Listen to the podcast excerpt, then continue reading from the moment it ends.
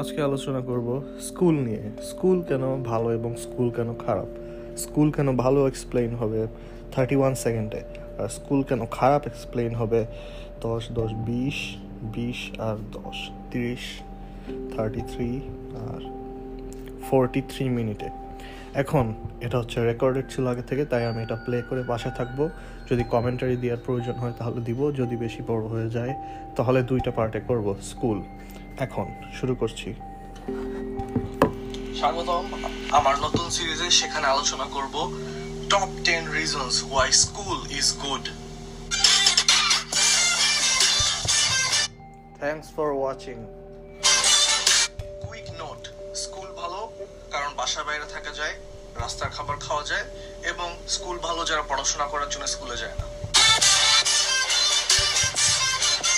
Like comment and share এর আগে এপিসোডে ব্যাখ্যা করেছি যে স্কুল কেন ভালো? সেটা অনেক কম সময় ছিল, মাত্র ফাইভ সেকেন্ডের ভিডিও আর থার্টি সেকেন্ড হচ্ছে ইন্ট্রো আর আউট্রো এই এপিসোডে আলোচনা করব যে স্কুল কেন খারাপ? স্কুল খারাপের জন্য আমার মনে হয় তিন চারটা এপিসোড বানানো লাগবে। প্রথমে শুরু করছি হচ্ছে ব্যাড টিচার্স দিয়ে। টিচারগুলো বিশেষ করে কেন টিচার হয়েছে? কারণ তারা অন্য কোনো ফিল্ডে যেতে পারেনি। এই কারণে শুধু টিচার পদটা তাদের জন্য বাকি ছিল। তারা যে জ্ঞান আহরণ করেছে ছোটবেলা থেকে, কিছু কিছু মনে আছে, অথবা আবার পড়ে নিতে পারবে, সেগুলোর জন্য টিচার হয়েছে। কেউ সাত করে টিচার হয় না প্রাইমারি স্কুল অথবা হাই স্কুলের তাই তাদের মধ্যে বিভিন্ন মানবীয় গুণাবলীর স্কারসিটি থাকে। তাই তারা ভালো করে শিখাতে পারে না মানুষদের। এবং একজন শিক্ষকের দায়িত্ব হলো কীভাবে শিক্ষার্থীদের মধ্যে মানবীয় গুণাবলী প্রবেশ করানোর মধ্য দিয়েই শিক্ষা দান করা। কিন্তু বর্তমানে শিক্ষকরা শুধু পড়িয়ে দিয়ে চলে যায়, দেখে না যে ছাত্ররা কি শিখলো বা শিখলো না, অথবা তাদের কোন সমস্যা আছে। এরপর হচ্ছে ব্যাড ক্লাসমেটস যারা শিক্ষার জন্য ক্লাসে যায়, তাদের শিক্ষার এই পরিবেশ থাকে না, কারণ বেশিরভাগ যারা ক্লাস করে, তারা হচ্ছে এমনি বাবা মা পাঠিয়েছে বলে ক্লাস করে। তাদের পড়ার ইচ্ছা নাই, আগ্রহ নাই হোমওয়ার্ক করতে অনেক ঝামেলা লাগে। তারা শিক্ষা নিতে যায়নি স্কুলে এবং এটা অনেক আইরনিক হতো যদি শিক্ষা নিতে কেউ স্কুলে যেত, কারণ স্কুলে শিক্ষার পরিবেশ তেমন ভাবে থাকে না। তাই খারাপ আচরণের ক্লাসমেটের জন্য যদি কেউ ভালোও থাকে, সেও খারাপ হয়ে যায়, কারণ সঙ্গদোষে লোহা ভাসে। এই জিনিসটা বেশিরভাগ মানুষ থামাতে পারে না। যে লোহা ভাষা। আমি থামাতে পেরেছি, কারণ আমার নীতি অনেক শক্তিশালী ছিল, সবার তো থাকে না। এরপর আলোচনা করব ইউজলেস সাবজেক্টস নিয়ে। বিভিন্ন সাবজেক্টগুলো যে পড়ায়, সেগুলো কোন কোন কাজে লাগে এটা না ভেবি সাবজেক্টগুলো বানিয়েছে। এটা নিয়ে আরও কথা হবে পরে। তারপর হচ্ছে এ প্লাসের দিকে বেশি মনোযোগ নলেজের দিকে কম মনোযোগ। এখন যেই সমাজে এ প্লাস নিয়ে আলোচনা করবে এবং যেই সমাজে এ প্লাসকে বেশি গুরুত্ব দিবে, সেই সমাজে অবশ্যই নলেজের গুরুত্ব কম হবে। পরীক্ষা ন্যায় হচ্ছে একজন মানুষ, একজন ছাত্র কতটুকু শিখলো সেটা টেস্ট করার জন্য এবং সেই টেস্ট করে একটা নাম্বার অ্যাসাইন করবে তার শিক্ষার্থী জীবনের প্রোগ্রেস রিপোর্টে যখন দেখল যে এই নাম্বার বেশি থাকলে সবাই বেশি প্রশংসা করে, আর নাম্বার কম থাকলে অনেক নিচু চোখে দেখে পাশের বাসার আন্টি রেজাল্ট জিজ্ঞেস করে কম রেজাল্ট বললে মায়ের মান সম্মান নষ্ট হয়ে যায়। তখন তারা চিটিং করা শুরু করল এবং মুখস্থ করে ভালো রেজাল্ট করা শুরু করল, যাতে ভালো প্রশংসা পায়, যেখানে রেজাল্টের দাম আস্তে আস্তে বৃদ্ধি পেতে থাকল এবং জ্ঞানের দাম কম হতে থাকল। কিন্তু প্রথমে এটা শুরু করা হয়েছিল জ্ঞানের একটা ইভ্যালুয়েশন সিস্টেমের জন্যই। এখন এটা দিয়ে আরেকটা পর্বে আসা যায়, সেটা হচ্ছে কেন মুখস্থ করব? এখন টেকনোলজির যুগ এবং গুগলে সবকিছু আছে, কোনো ফ্যাক্ট অথবা ইনফরমেশন জানার জন্য গুগলে সার্চ দিলেই হয়ে যায়। সেটা কেন মাথায় রাখা লাগবে? যদি মাথায় রাখা লাগতো, তাহলে গুগলের প্রয়োজন কেন ছিল? এই মুখস্থ নিয়ে পরের এপিসোডগুলোতে আবার আসা যাবে। আবার ইউজলেস সাবজেক্টসে ফিরে আসি। কিছু গুরুত্বপূর্ণ সাবজেক্ট যোগ করে না। শিক্ষা ব্যবস্থা, সেটা হচ্ছে ফিলোসফি আর্ট আর বিভিন্ন জিনিসপত্র। আর্ট আছে একটু, সেটা হচ্ছে চারুকারু কলা কিন্তু সেটা তেমন বেশি গুরুত্ব দেয় না। কিন্তু আর্ট থেকে যে আমরা আর মেন্টাল হেলথ নিয়ে অ্যাওয়ারনেস জাগায় না প্যারেন্টসের উপর। তাছাড়া প্যারেন্টিং জীবনে সৌন্দর্য পেতে পারি, জীবন শান্তিময় করতে পারি ক্রিয়েটিভিটি এক্সপ্লোর করতে পারি, সেটা দেখায় না।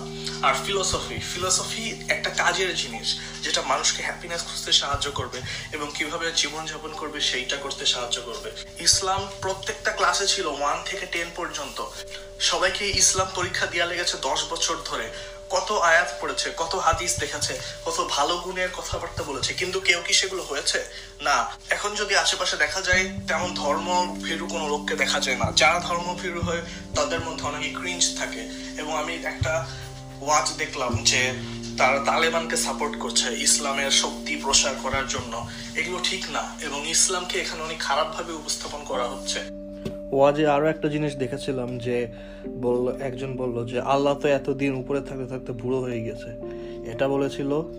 আর এখন রিসেন্টলি যেটা হচ্ছে, মামুনুল নাকে যেন সে ওয়াইফের উপর চিট করেছে এবং সেই ক্রিঞ্জ হজর আর্মি সেই চিটকে জাস্টিফাই করার চেষ্টা করছে। ধর্ম এবং ফিলোসফির একটা পার্থক্য হচ্ছে, ধর্মতে একটা কমান্ড দেয় যে, তোমরা সত্য কথা বলো, সত্য কথা না বললে জাহান নামে যাবা এবং সত্য কথা বলে সোয়াব পাবা, তখন জান্নাতে যাবা। এইটা একজনকে সাহায্য করবে অনেক ক্ষেত্রে। কিন্তু যারা স্কেপটিক তারা সরাসরি দেখতে পাচ্ছে না জাহান নামে এবং জান্নাত। তারা ওই ভয়ে কেন ভালো কাজ করবে? তারা নিজে থেকে কেন ভালো হতে পারবে না? ফিলোসফি এগুলোর অ্যান্সার দিতে সাহায্য করে যে কেন সত্য কথা বলব? কেন এইভাবে চলবো? কেন মানুষকে সাহায্য করব? মাদ্রাসায় পড়াশোনা করে কাউকে ভয়ানক ভালো কিছু হতে দেখিনি। অনেক আগের আমলে যখন ইসলামিক গোল্ডেন এজ চলছিল, তখন মুসলিমরা অ্যালজেব্রা অ্যাস্ট্রোনমি তারপর আল খাওয়ারিজমি ম্যাথমেটিক্সের ল বানাচ্ছিল। আল খাওয়ারিজমি থেকে অ্যালগোরিদম আসছে। সেগুলো করতো এই মুসলিমরা। আর এখনের মুসলিমরা হচ্ছে কা- কে ইসলামের বিরুদ্ধে কথা বলবে এবং কাকে হত্যা করা লাগবে, এগুলো নিয়ে আলোচনা করে। ইংলিশ ইংলিশ, এর আগে আমরা বাংলা নিয়ে একটু কথা বলি। বাংলা ভাষায় আমরা সবাই কথা বলছি এবং এটা আমাদের মাতৃভাষা। আমরা কি ছোটবেলায় বাংলা ব্যাকরণ শিখেছি যে হন plus all is equal to বোধ তারপর পরিযোগ ইচ্ছা পরীক্ষা, এইভাবে আমরা ভাষা শিখেছি নাকি আমরা কথা শুনে শুনে ভাষা শিখেছি? তাহলে কেন ইংলিশ ভাষা শেখানোর জন্য ইংলিশ একটা ল্যাঙ্গুয়েজ এই কারণে বাংলাদেশের ইংলিশের অবস্থা অনেক খারাপ, তাই অনেক দিক দিয়ে বাংলাদেশ পিছিয়ে আছে। আমরা যেভাবে বাংলা ভাষা শিখেছি, অন্যের কথা শুনে এবং প্র্যাকটিস করতে করতে সেভাবে আমাদের ইংলিশ শেখানো উচিত, যেটার জন্য আছে বিভিন্ন অ্যানিমেশন মুভি ইংলিশের নিউজ ইত্যাদি ইত্যাদি। কিন্তু সেগুলো না করিয়ে ইংলিশ গ্রামার শেখায়। Transform the sentence make the passive speech fill in the blanks without clues এগুলোতে কোনো লাভ হয় না, এই কারণে ইংলিশের অবস্থা অনেক খারাপ এবং বাংলাদেশ পিছিয়ে পড়ে আছে। কারণ নলেজের একটা বড় গেটওয়ে হচ্ছে ইংলিশ কারণ বিভিন্ন নলেজ বাংলায় অ্যাভেলেবেল না। সেগুলো অন্য ভাষা থেকে ইংলিশে ট্রান্সলেট করা হয়েছে। কারণ ইংলিশকে ইউনিভার্সাল ল্যাঙ্গুয়েজ ধরা হয়। যে যে ইংলিশ পারবে না, সে ওই ভাষার নলেজগুলো নিতে পারবে না। শুধু বাংলা সাহিত্য এবং যেই ইংলিশগুলোকে বাংলায় ট্রান্সলেট করা হচ্ছে সেই নলেজগুলো নিয়ে আবদ্ধ থাকবে। যখন পরীক্ষার কোনো মূল্য থাকে না, তখন পরীক্ষার রেজাল্টের কোনো মূল্য থাকে না। তাও মানুষজন পরীক্ষা নিতেই থাকে নিতেই থাকে। এই কারণে পরীক্ষার উপর একটা ভীতি চলে আসে ছাত্রদের মধ্যে। তারা পরীক্ষা শুনলে জেনারেল অ্যাংজাইটি ডিসঅর্ডারে ভোগে, ভয় পায় পরীক্ষা ক্লাস মিস দিতে চায়, ইত্যাদি ইত্যাদি। পরীক্ষাকে কেন ভয় পাবে? পরীক্ষা হচ্ছে একটা ইভ্যালুয়েশন মাত্র যে তুমি এতদিন কতটুকু শিখলে, সেটার প্রমাণ দাও। পরীক্ষা দেওয়ার পর ক্লাস করতে পারে না ছাত্ররা, কারণ যত উইল পাওয়ার আর যত ইন্টারেস্ট ছিল স্কুলের প্রতি, সব চলে যায় একটা পরীক্ষা দিলে। কেন চলে যায়? এটা এটা ড্রেইনের মতো কেন কাজ করে? এটা আর কিছু না। কিন্তু বাংলাদেশে যে অবস্থা করেছে পরীক্ষাকে, পরীক্ষা মানেই হচ্ছে ভয়ানক জীবনযাপন, উল্টে ফেলা, এগুলো অবস্থা। এবং- পরীক্ষার উপর নির্ভর করে ভবিষ্যৎ যাপন করা হবে, এরকম কিছু একটা। কিন্তু না, আমি আসল কথা বলে দিই। ক্লাস ফাইভ ক্লাস ফাইভের পিএসসি রেজাল্টের কোনো দাম নাই। জেএসসি শুধু নাইন টেনে সায়েন্স পাওয়ার জন্য লাগে। কিন্তু এটা একটা খারাপ জিনিস যে, রেজাল্ট দিয়ে কেন সায়েন্স পড়া লাগবে? একজন একজন সাইন্টিফিক মন মানসিকতার ছাত্র যদি ভুল করে রেজাল্ট খারাপ করে ফেলে, তাকে যদি সায়েন্স না দিয়ে হয়, সেটা অনেক খারাপ একটা জিনিস হবে। তার প্যাশন এবং তার প্রিয় সাবজেক্টকে তুমি মেরে ফেলছো। তারপর এসএসসি এসএসসি হচ্ছে শুধু ভালো কলেজে চান্স পাওয়ার জন্য লাগে, তবুও জিপিএ ফাইভ একটা ভাগ্যের ব্যাপার হয়ে গেছে বর্তমানে। কারণ অনেক ভালো রেজাল্ট অনেক ভালো পরীক্ষা দিয়েও কেউ এ প্লাস পায় না, কিছু কিছু সাবজেক্টে আবার অনেক খারাপ পরীক্ষা দিয়েও কেউ সব সাবজেক্টে এ প্লাস পেয়ে যায়। এসএসসির খাতা দেখে এরকম একটা টিচারের সাথে কথা হয়েছিল। উনি বলেছেন যে, একবার একজন ইসলাম ধর্মের শিক্ষক এক বান্ডিল খাতা দেখে ফেলেছে। তারপরে লক্ষ্য করেছে যে, এই খাতাগুলো ইসলাম ধর্মের না, খাতাগুলো হিন্দু ধর্মের খাতা। তারপরে ম্যাজিস্ট্রেটকে বলেছে ম্যাজিস্ট্রেট আর কোনো উপায় না পেয়ে বলেছে সবাইকে পাশ করিয়ে দিতে। এটা ছিল একটা অ্যানেকডট এরপরে আসি ইন্টেলিজেন্সের ইভ্যালুয়েশন হয় না। পরীক্ষায় দেখে যে তুমি কতটুকু গিলতে পেরেছ এবং এইগুলো কতটুকু মাথার মধ্যে ঢুকাতে পেরেছ সেটা দেখে। কিন্তু ইন্টেলিজেন্স তো নয় প্রকার। নয় প্রকার ইন্টেলিজেন্সের বাকিগুলো কেউ গুরুত্ব দেয় না। একজন মিউজিক্যাল ইন্টেলিজেন্স হতে পারে, একজন ছবি আঁকতে পারে, একজন স্পেশিয়াল ইন্টেলিজেন্স বেশি থাকতে পারে, কেউ এক্সিস্টেন্সিয়াল চিন্তা ভাবনা বেশি করতে পারে, ইত্যাদি ইত্যাদি। কিন্তু এগুলো ইভ্যালুয়েট না করে দেখে যে তুমি বঙ্কিমচন্দ্র চট্টোপাধ্যায়ের পৈতৃক নিবাসের নাম মনে রাখতে পারছ কি না? এটা হচ্ছে অবস্থা। আর ইংলিশ ভার্সন নিয়ে কি বলব? ইংলিশ ভার্সন তো একটা hybrid genetically modified experimental failure সেখানে প্রশ্ন প্রথমে বাংলায় করা হয়, তারপর সেটা ইংলিশে ট্রান্সলেট করা হয়। তোরা তো অবশ্যই বুঝে যাচ্ছে যে প্রশ্নের কোয়ালিটি কীরকম, অনেক খারাপ ইংলিশ তাছাড়া যারা ট্রান্সলেট করে, তারা ভালো করে ইংলিশও পারে না। তারা নিশ্চিত বাংলা মিডিয়াম থেকে পড়ে এসছে। এই কারণে ইংলিশ ভার্সনের স্টুডেন্টরা একটা আইল্যান্ডে বসবাস করে, যেটার চারপাশ দিয়ে শার্ক থাকে। এবং একমাত্র আইল্যান্ড থেকে বেরোনোর উপায় হচ্ছে একটা হেলিকপ্টার এনে নিয়ে যাওয়া। সেটা হচ্ছে বিদেশে পড়াশোনা করতে যাওয়া। আর ইংলিশ মিডিয়ামদের কথা তো নাই বললাম। তাদের ক্ষেত্রে বি অনেক ভালো, কিন্তু চাকরি ইন্টারভিউতে যখন দেখে যে বি ও বি মানে অনেক খারাপ করেছ তুমি। এনসিটিভির পার্সপেক্টিভে দেখে। বাংলা মিডিয়ামের পার্সপেক্টিভে দেখে। এখন আমি স্কুলের কিছু আয়রনি নিয়ে কথা বলব। যেখানে শেখায় একটা জিনিস, কিন্তু সেই শিক্ষার কোনো প্রমাণ এবং প্রয়োগ দেখা যায় না। একজন বাচ্চার আট ঘণ্টা ঘুম প্রয়োজন, কিন্তু স্কুল নিজেই সেই ঘুম কেড়ে নেয়। আরেকটা অ্যানেকডোটের ক্ষেত্রে আমার একবার পেট ব্যথা করছিল, আমি স্কুলে বললাম যে, আমার টয়লেটে যাওয়া লাগবে। মেডিকেল টিম আমাকে বলল যে, স্কুলেরটা যাও। আমি বললাম, স্কুলেরটা যাওয়ার মতো না। তখন ওরা বলল যে, এটা একটা স্কুল, তুমি কি আশা করো? মানে আমি একটা আসল টয়লেট আশা করেছি, যেখানে বদনা সাবান থাকবে, কিন্তু সেগুলো ছিল না। তাছাড়া স্কুলে পড়ায় যে অনেক ভালো খাবার, ছয়টি উপাদান, পুষ্টিকর খাবার, এগুলো কিন্তু বিভিন্ন প্রোগ্রামে দেয় হচ্ছে নিমকি আর মিষ্টি, যেটা কেউ খায় না। আর ক্যান্টিনে থাকে অনেক খারাপভাবে ভাজা আলু, সিঙ্গারা, সামোচা এবং বান এছাড়াও বিভিন্ন বুলি করার ক্ষেত্রে টিচাররা কোনো গুরুত্ব দেয় না। কোনো ছাত্র যখন কমপ্লেন করতে আসে বলে যে এই তুমি ছোট বাচ্চা নাকি? এরকম আমার ক্ষেত্রেও হয়েছে। এবং রক্তপাত না হওয়া পর্যন্ত প্রিন্সিপাল কিছু করে না। শুধু মা বাবা ডাকায় কিন্তু বুলি তো শেষ করে না শুধু ভয় দেয়। এটা ছিল স্কুল কেন খারাপ? এপিসোড ওয়ান এপিসোড টু ভবিষ্যতে আবার হবে। সেই ভবিষ্যৎটা হচ্ছে এখন। স্বাগতম। স্কুল কেন খারাপ? পার্ট টুতে শুরু করব হচ্ছে বিজনেস ইনস্টিটিউশন দিয়ে। স্কুল স্কুলে হয় হচ্ছে এডুকেশন এবং নলেজ চর্চা, কিন্তু বিজনেস ইনস্টিটিউশনে পরিণত হয়ে গেছে স্কুলগুলো। কারণ টিচারগুলো পড়ায় হচ্ছে টাকার জন্য এবং ছাত্ররা জ্ঞান আহরণ করে টাকা দিয়ে। কিন্তু তারা এই কারণে বোঝে না যে জ্ঞানের কত মূল্য, কারণ যেহেতু টাকা দিয়ে জ্ঞান পেয়ে যাচ্ছে, তাই জ্ঞান যে কত পাওয়ারফুল নলেজ ইজ পাওয়ার এটা তাদের মাথায় ঢোকে না। তারপর কোচিং স্কুল থাকার পরেও কেন কোচিং লাগবে একটা বাচ্চার? কারণ স্কুলে তো সবকিছু পড়ানোর কথা, সব সাবজেক্ট আছে, একটা রুটিন ওয়াইজ চলে, সব সাবজেক্টের টিচার আছে। তাহলে কোচিং কেন লাগে? একটা স্কুল আমি নাম বলব না, যেটায় আমি ছিলাম, ওইখানে স্কুলের ক্লাসের পাশাপাশি স্কুলই আবার কোচিং চাপিয়েছে আমাদের উপর যেটা এক হাজার টাকা এক্সট্রা দেওয়া লাগে প্রতি মাসে। তাহলে কেন একটা স্কুলে শিক্ষা দেওয়ার পরও কোচিং লাগে একজনের? এবং কোচিং বাইরেও বা কেন লাগে? কারণ এখানে দেখা যাচ্ছে উদ্ভাস ওমেকা ইত্যাদি ইত্যাদি। এই কোচিংগুলো কেন ভর্তি পরীক্ষার জন্য কোচিং করাচ্ছে? স্কুলে কি যথেষ্ট পড়ায় না, ভর্তি পরীক্ষার জন্য রেডি করে না? নাকি স্কুলে শুধু এ প্লাস আসবে কোনটা, সেগুলো পড়ায়? সঠিক ভেবেছেন? এ প্লাস আসবে কোনগুলো, সেগুলো পড়ায় স্কুলে। স্কুলে এর বাইরে জিনিসপত্র পড়ায় না। স্কুলে একজনের জ্ঞান বিস্তার করতে সাহায্য করে না। স্কুলে হচ্ছে শুধু বিভিন্ন জিনিসপত্র ঢালে ব্রেইনের মধ্যে এবং পরীক্ষায়, পরীক্ষার হলে যে ব্রেইন থেকে আবার ঢালতে হয় খাতায়, এইভাবে স্কুল বিজনেস চলছে। কোচিং বিজনেস বলে মানুষজন কিন্তু স্কুল বিজনেস কেন বলে না? স্কুলও একটা বিজনেস। এরপর, স্কুল হচ্ছে ইন্টারেস্টিং না। টিচাররা যেভাবে পড়ায়, ওগুলো বোরিং টিচার অকারণে শাস্তি দেয় মাঝে মাঝে এবং বিভিন্ন কারণে ছাত্রদের পড়ায় মন বসে না। পড়ায় মন বসতো যদি নলেজের ওয়ার্থটা জানতে পারতো। স্কুলের আরেকটা সমস্যা হচ্ছে বুলি নিয়ে। যদি কেউ কোনো ছাত্রকে বুলি করে, কিছু বলে না। আগের ভিডিওতে উল্লেখ করেছিলাম যে রক্তপাত হওয়া না পর্যন্ত টিচার আর প্রিন্সিপাল কিছু করে না। যারা বুলিড হয়, তারা স্কুলে আসতে ভয় পায়। স্কুলে খারাপ রিউমার ছড়ানোর জন্য বিভিন্ন মানহানি হয় এবং হিউমিলিয়েশনের জন্য পড়াশোনা করতে চায় না, স্কুলে যেতে চায় না। যেহেতু স্কুলে হচ্ছে পড়াশোনার জায়গা, তাই ইনডাইরেক্টলি পড়াশোনা করতে চায় না এই বুলি হওয়ার জন্য। তারপর একজন ছাত্রের স্বপ্ন ধ্বংস করে দেয় স্কুল, কারণ যে আর্টিস্ট হতে চায়, তার নলেজ চর্চার কোনো স্থান নাই।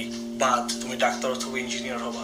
এতগুলো engineering university RUET, KUET, CUET, MUET SUST সবগুলোতে ইঞ্জিনিয়ারিং পড়ায়।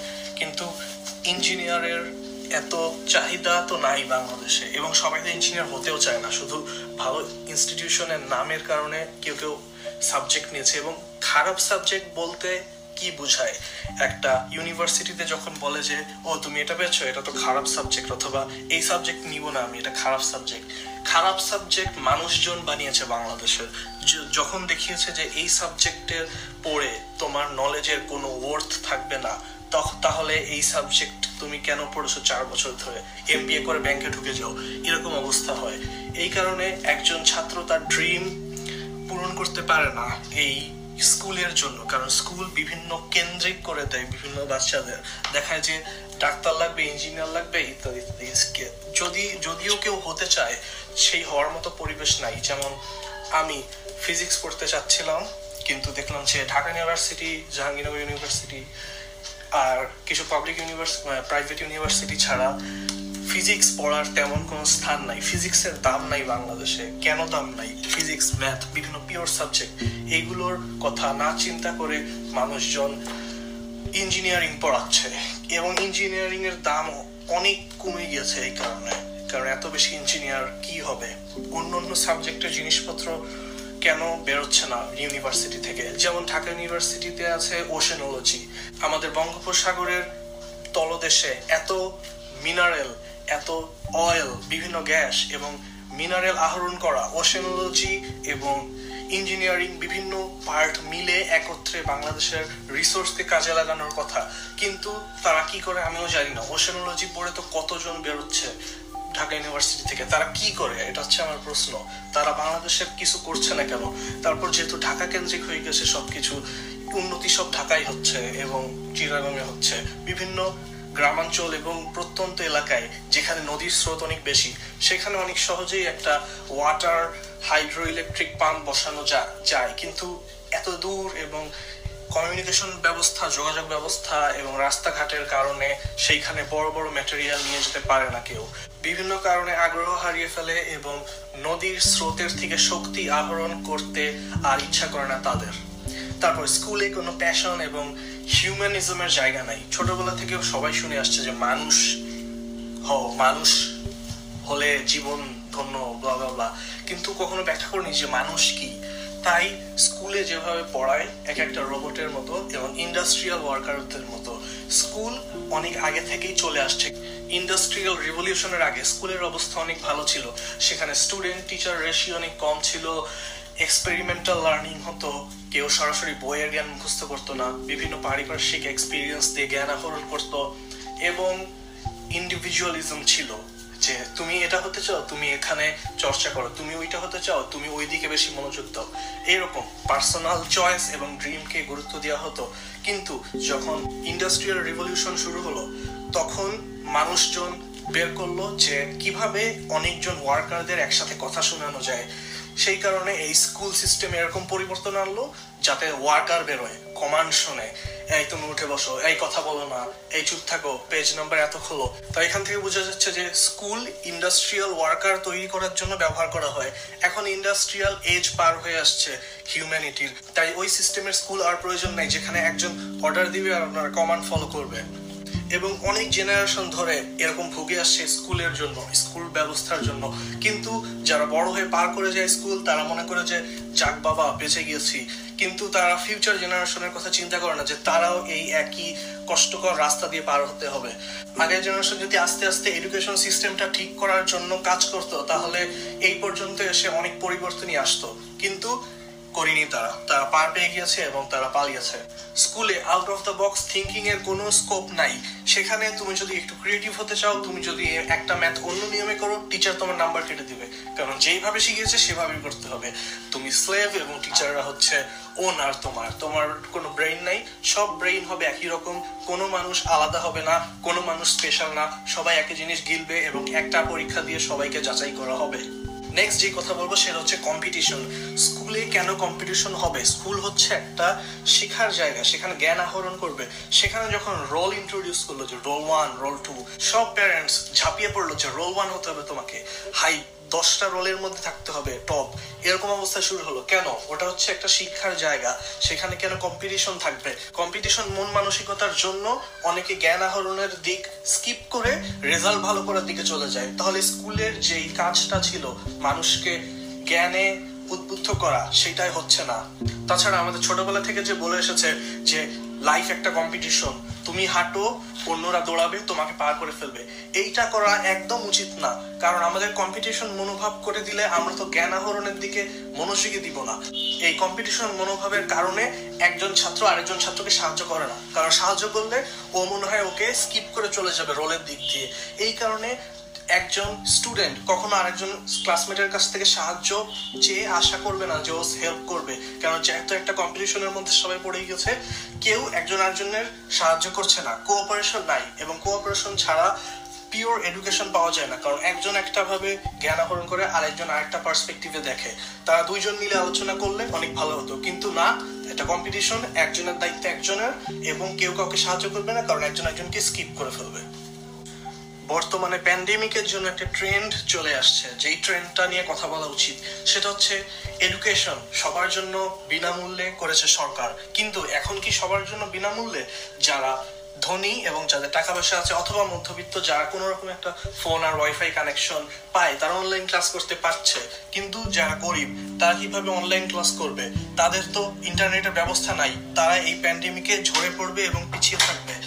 প্যান্ডেমিকের মধ্যে জিনিসটা এরকম হয়ে গেছে যে যাদের ইকোনমিক গ্র্যাসপের মধ্যে ইন্টারনেট কানেকশন এবং মোবাইল ফোন আছে, তারাই এখন পড়াশোনা চালিয়ে যেতে পারবে।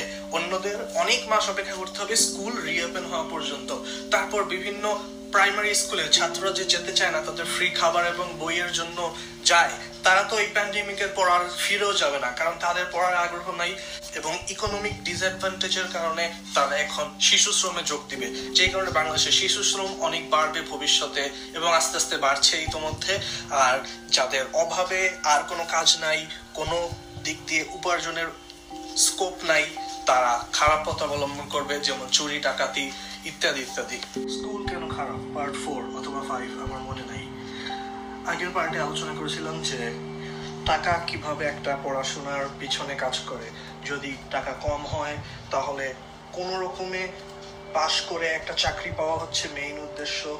যাতে টাকা ইনকাম করতে পারে, কারণ যেহেতু টাকার অভাব দেখেছে সে একটা ছাত্র ছোটবেলা থেকে, তাই সে টাকা ইনকাম করাতেই বেশি গুরুত্ব দিবে। যেই কারণে যদিও কেউ তার মধ্যে অনেক বড় পর্যায়ে যায় এবং যদিও কেউ সব থাকে, এরকম কোনো মানুষ থাকবেই যারা অনেক বড় পর্যায়ে যাওয়ার পরও সেই টাকার চিন্তা এখনও থাকে। এই কারণে তারা বিভিন্ন বেআইনি পন্থা অবলম্বন করে, যেমন বিভিন্ন নেতা যারা চাল চুরি করেছে। তারা ওখানে কোনো একটা কিছু করে তো গিয়েছে, অথবা যেই সচিব টচিব অথবা যেই হোক না কেন, তারা টাকার চিন্তা করে বড় পর্যায়ে যাওয়ার পরও। এটা হচ্ছে তাদের ছোটবেলার যে সাবকনশিয়াস মাইন্ডে রয়ে গেছে যে, না, টাকা নাই, এটা করতে পারব না না, আজকে পারিবারিক সমস্যা, আর্থিক অবস্থা ভালো না, তাই এটা করতে পারব না। বিভিন্ন স্বপ্ন পূরণ হয়নি তাদের, এই কারণে তারা এইরকম ড্রাইভে চলে। আর যারা ধনী পরিবার থেকে এসেছে। তাদের বেশিরভাগ মানুষই একটা সাপোর্ট পায় যে, বড় হয়ে কিছু একটা করতে পারব। তাই তারা বেশি চিন্তা করে না যে, টাকা ইনকাম করা লাগবে কি না তাই তার মধ্যে কেউ কেউ খারাপ হয়ে যায় অথবা ব্যবসায় চলে যায়, পড়াশোনা কম করে, অথবা কেউ তাদের প্যাশনেট সাবজেক্টে চলে যায়, যেমন ফিজিসিস্ট হওয়া, অথবা ম্যাথমেটিশিয়ান হওয়া, অথবা বায়োলজিস্ট হওয়া। যেগুলো বাংলাদেশের চাকরির খাত তেমন উন্নত না। সেহেতু যদি কেউ ফিজিসিস্ট হতে চায়, সে ফিজিসিস্ট হতে পারবে পিএইচডি করে। কিন্তু বাংলাদেশে থাকার জন্য ইউনিভার্সিটি প্রফেসর গিরি অথবা কলেজের টিচার অথবা কোনো অ্যাপ্লাইড ফিজিক্স কাজে লাগিয়ে কোনো কোম্পানিতে যাওয়া, এগুলোই যে, যেটা বাংলাদেশে তেমন চাহিদা পূর্ণ নয়। এই কারণে প্রিয় সাবজেক্ট অথবা যেই সাবজেক্টগুলোকে আমি বলব যে অপ্রয়োজনীয় জ্ঞান, কারণ প্রমথ চৌধুরী বলেছিল যে অপ্রয়োজনীয় জ্ঞান, প্রয়োজনীয় জ্ঞান, দুইটা সাইড আছে।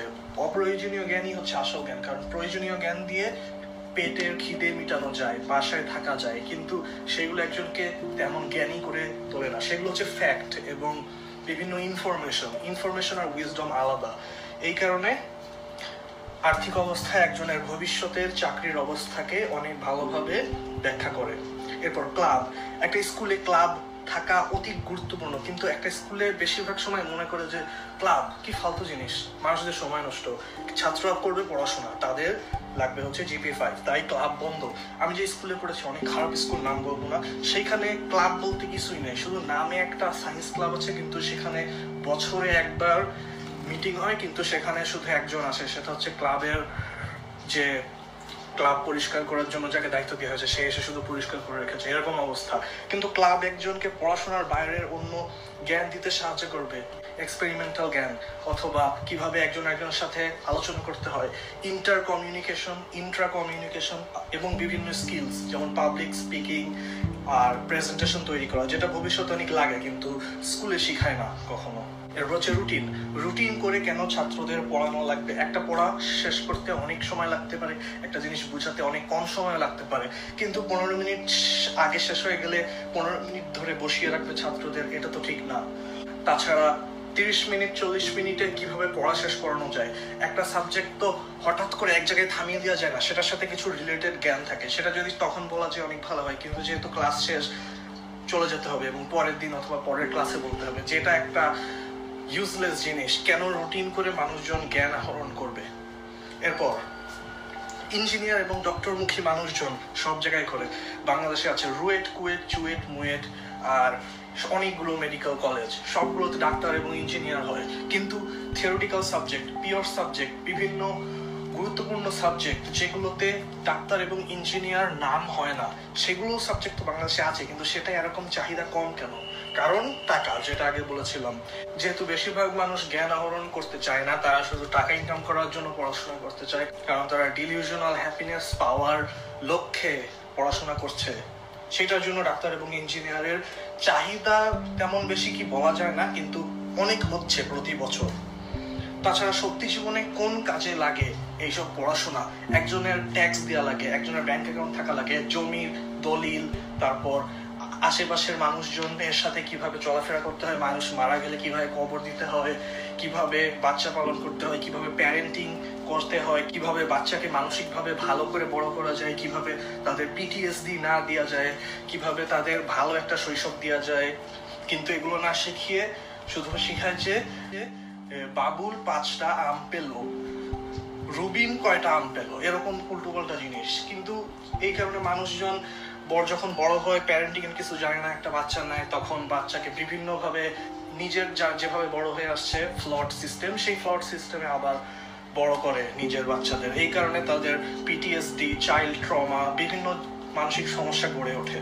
তাছাড়া প্যারেন্টিং এর মধ্যে আরও আছে মেন্টাল হেলথ নিয়ে কিছু শেখায় না, কীভাবে বসবাস করতে হয় এটা শেখায় না, কীভাবে ভালো স্পাউস চুজ করতে হয়, এটা শেখায় না। এই কারণে ফেসবুকে পরিচিত হলো হাই হ্যালো বিয়ে করে ফেলল, তারপর একবারে ডিভোর্স এরকম হয়ে যায়। কারণ এই বিষয়ে কেউ শিখায়নি। তারপর কমান্ড করা আর শিক্ষা, এই দুইটা আলাদা। স্কুলে তো সবসময় কমান্ড করে, এটা আগেও ব্যাখ্যা করেছিলাম যে এটা পড়ো, এটা লেখো, এই জিনিসটা ব্যাখ্যা করো, পাঁচ মার্ক এরকম করে সব ব্যাখ্যা করতে বলে। নিজের মন, নিজের সৃজনশীলতা কীভাবে আমরা তুলে ধরবো? ও আরেকটা মজার জিনিস, সৃজনশীল সিস্টেম সৃজনশীল সিস্টেম যদি আসে, তাহলে কেন সৃজনশীলতার কোনো প্রমাণ নাই, কারণ গাইড এসেছে এবং টিচাররা সৃজনশীলতা পারে না। এই কারণে টিচাররা যেহেতু শিখে এসেছে মুখস্থ পড়া এবং কমান্ড অনুযায়ী লেখা, সেটা এখনও চালিয়ে যাচ্ছে। তাই আমাদের নতুন জেনারেশন টিচার লাগবে এগুলোর জন্য। আমাদের ইন্টারপার্সোনাল স্কিলস ডিসিশন মেকিং এবং সাকসেস কি, এটা ভালো করে শেখায় না। কীভাবে ঝগড়া মিটানো যায়, কীভাবে ঝগড়ায় না যাওয়া যায়, কীভাবে শান্তিপূর্ণ জীবনযাপন করতে হয়, এগুলো শেখায় না। ইন্টারপার্সোনাল স্কিল অনেক বেশি প্রয়োজন। তাছাড়া ইন্ট্রাপার্সোনাল স্কিল সেটা বলে দিই, সেটা হচ্ছে নিজের সাথে নিজের কথা বলা, যেটা ইন্টারপার্সোনাল চেয়ে আরও বেশি গুরুত্বপূর্ণ। ইন্টারপার্সোনাল হচ্ছে একজনের সাথে আরেকজনের আচরণ। যেহেতু স্কুলে যায় এবং কোনো গ্রুপ ওয়ার্ক হয় না, পড়াশোনা গিলে বাসায় চলে আসে কোনো আচরণ শেখে না। কীভাবে বিভিন্ন মতাদর্শের মানুষের সাথে চলাফেরা করতে হবে, কীভাবে অন্য মানুষের সাথে কথা বলতে হবে, কীভাবে তাকে কনভিন্স করতে হবে, কীভাবে তাকে না রাখিয়ে চলাফেরা করতে হবে এবং বিভিন্ন ঝামেলা কীভাবে না যাওয়া যাবে, এগুলো করে না। তাছাড়া বর্তমানে আরেকটা জিনিস ফুটে উঠেছে, সেটা হচ্ছে অনলাইন মোরালিটি মানুষজন অনলাইনে কীরকম আচরণ করবে, সেগুলো শেখানো। যেহেতু সত্যি জীবন থেকে অনলাইন জীবন আলাদা, এখানে যা ইচ্ছা তাই বলা যায়। কেউ কিছু ধরতে পারে না ছুটতে পারে না। তাই চোর, শ্যাসর, মূর্খ, ছাগল বাগল সবাই যা ইচ্ছা তাই বলতে পারে এবং বলে। তারা কোনো ভয় করে না, তাদের মধ্যে কোনো শিক্ষা নাই এবং উল্টো পাল্টা কমেন্ট করার জন্য তাকে কেউ কিছু করতেও পারে না। এগুলো শেখাতে হবে একজনকে। যে জিনিসটা আগে বলেছিলাম, এরকম স্কুল সিস্টেম ইন্ডাস্ট্রিয়াল এজের জন্য বানানো হয়েছিল, যেখানে একজন শুধু কমান্ড দিবে আর সবাই কমান্ড শুনবে। এখানে কোনো ইন্ডিভিজুয়ালিজম নাই। একজনের হচ্ছে আলাদা প্যাশন আলাদা হবি আলাদা বড় হয়ে হওয়ার ইচ্ছা, আলাদা প্রিয় সাবজেক্ট এগুলো থাকতে হয়। এগুলো বিষয় কোনো গুরুত্ব দেয় না স্কুল সিস্টেম তাই সবাইকে একই গতিতে পড়ায় সেম পেস্ট কোনো যে ভালো বুঝবে, সে বোর্ড হয়ে বসে থাকবে। যে বুঝবে না, সে অনেক বেশি স্ট্রাগল করবে। তাই কেন একটা কনস্ট্যান্ট স্পিডে রুটিন অনুযায়ী সাবজেক্ট এসে পড়িয়ে যাচ্ছে টিচাররা আমার কলেজের একটা টিচার একদিন বলেছিলেন একটা মজার জিনিস। সেটা হচ্ছে ক্লাসে তখন অনেক ঝামেলা, চেঁচাচেঁচি হচ্ছিল, মাছের বাজার হয়ে গিয়েছিল, যেটা কমন টিচারদের ডায়ালগ তখন ওই টিচারটা বলেছিলেন যে তোমরা এখানে আছো কারণ তোমরা টাকা দিয়েছ, আমি এখানে আছি কারণ আমি টাকা পাচ্ছি। তাই কেন একটা কনস্ট্যান্ট স্পিডে রুটিন অনুযায়ী সাবজেক্ট এসে পড়িয়ে যাচ্ছে টিচাররা যেখানে নিজের কোনো মতাদর্শ উৎপন্ন হচ্ছে না এবং মত দেওয়ার সুযোগ নাই। তারপর টেকনোলজি কেন বাড়ানো হয়েছে? টেকনোলজি বাড়ানো হয়েছে আমাদের জীবনকে আরও সহজ করার জন্য।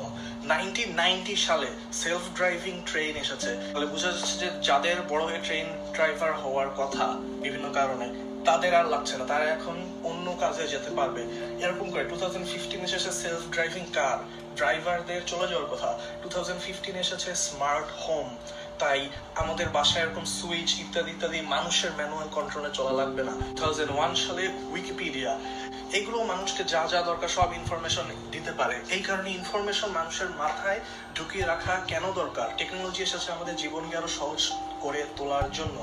এখন বাংলাদেশে পঞ্চাশ বছর হয়ে গেছে এবং বাংলাদেশের স্বাধীনতাও পঞ্চাশ বছর। পঞ্চাশ বছরে অনেক দূরে চলে যাওয়ার কথা, যেমন বাংলাদেশে কোনো ভালো ভিএফএক্স আর্টিস্ট নাই, বাংলাদেশকে ভালো মুভি বানায় না, অন্য বিভিন্ন ফ্রেঞ্চ জার্মান ইত্যাদি ইত্যাদি বিভিন্ন দেশ ভালো ভালো মুভি বানিয়ে অস্কার পেয়ে যাচ্ছে। কিন্তু আমাদের বাংলাদেশের সব মুভি একই রকম হয়। চৌধুরী সাহেব আসে, ধনী মেয়ে, গরিব ছেলে, তারপর মারামারি শুরু হয় আর পুলিশ আসে শেষে। অনেক কম্পিউটার ইঞ্জিনিয়ার থাকার পরও শুধু ভালো ভালো ট্যালেন্টগুলো বিদেশে চলে যে বিভিন্ন কোম্পানিতে ঢুকে যাচ্ছে। কেউ নিজে একটা কোম্পানি বানিয়ে ইন্টারন্যাশনাল করছে না এই দেশকে। বাংলাদেশে যদি অ্যাস্ট্রোনমি ফিজিসিস্ট কেমিস্ট বায়োলজিস্ট ইত্যাদির দাম থাকতো, তাহলে অনেক নোবেল জয়ী পেতাম আমরা। যদিও নোবেল এখন একটা কন্ট্রোভার্সিয়াল জিনিস। আমাদের বুয়েটের আর্কিটেকচার আছে, যেখানে প্রতি বছর একশো জনের বেশি ছাত্রছাত্রী বেরোচ্ছে। কিন্তু আমাদের বিল্ডিং বানানোর জন্য আর্কিটেক্ট বিদেশ থেকে আনা লাগে যেমন এই মেট্রো রেল আর আমাদের ব্র্যাক ইউনিভার্সিটির যে নতুন ভবন হচ্ছে বাড্ডায়, সেটা বিদেশি আর্কিটেকচার আনা লাগছে। কেন? আমাদের ব্র্যাক ইউনিভার্সিটি তো আর্কিটেকচার ডিপার্টমেন্ট আছে। তারা কেন এত বড় প্রজেক্ট হাতে নিতে চাচ্ছে না? অথবা পারছে না? আমি জানি না। কিন্তু বাংলাদেশে একটা জিনিস বলব শেষ পর্যন্ত, সেটা হচ্ছে বাইরের বিশ্বে অনেক টেকনোলজি আছে। টেকনোলজি ওপেন করা আছে থ্রি প্রিন্টিং এর বিভিন্ন প্রজেক্ট বানানো আছে এবং টরেন্টে দেওয়া আছে, যদিও টরেন্ট ইলিগাল সেখান থেকে নামিয়ে কত কিছু করা যায় বাংলাদেশে থ্রি ডি প্রিন্টিং দিয়ে? এখন করোনা ভাইরাসের প্যান্ডেমিক চলছে, সবকিছু অটোনমাস করা যায় রোবোটিক করা যায় আর্টিফিশিয়াল ইন্টেলিজেন্স ব্যবহার করা যায় ফেস রিকগনিশন ব্যবহার করা যায় থার্মাল ক্যামেরা দিয়ে তাপমাত্রা ডিটেক্ট করা যায়, কত কিছু। কিন্তু এগুলো কেউ করছে না। এখনও সবাই পুরনো আমলে পড়ে আছে আর পড়াশোনা এখনও পুরনো স্টাইলে চালিয়ে যাচ্ছে। আর শিকার হচ্ছে নতুন বাচ্চারা। এটা শিক্ষা ব্যবস্থায় যারা আছে, তাদের বোঝা উচিত যে আমাদের পড়াশোনার ইচ্ছা নাই। এটা অনেক বোরিং এরপর এপিসোডে আলোচনা করব কীভাবে স্ট্যানফোর্ড ইউনিভার্সিটি অনেক ভালো করে পড়াচ্ছে এবং কীভাবে এটার অনলাইন কোর্সের টেকনিক আমার আগ্রহ অনেক বাড়িয়ে তুলেছে।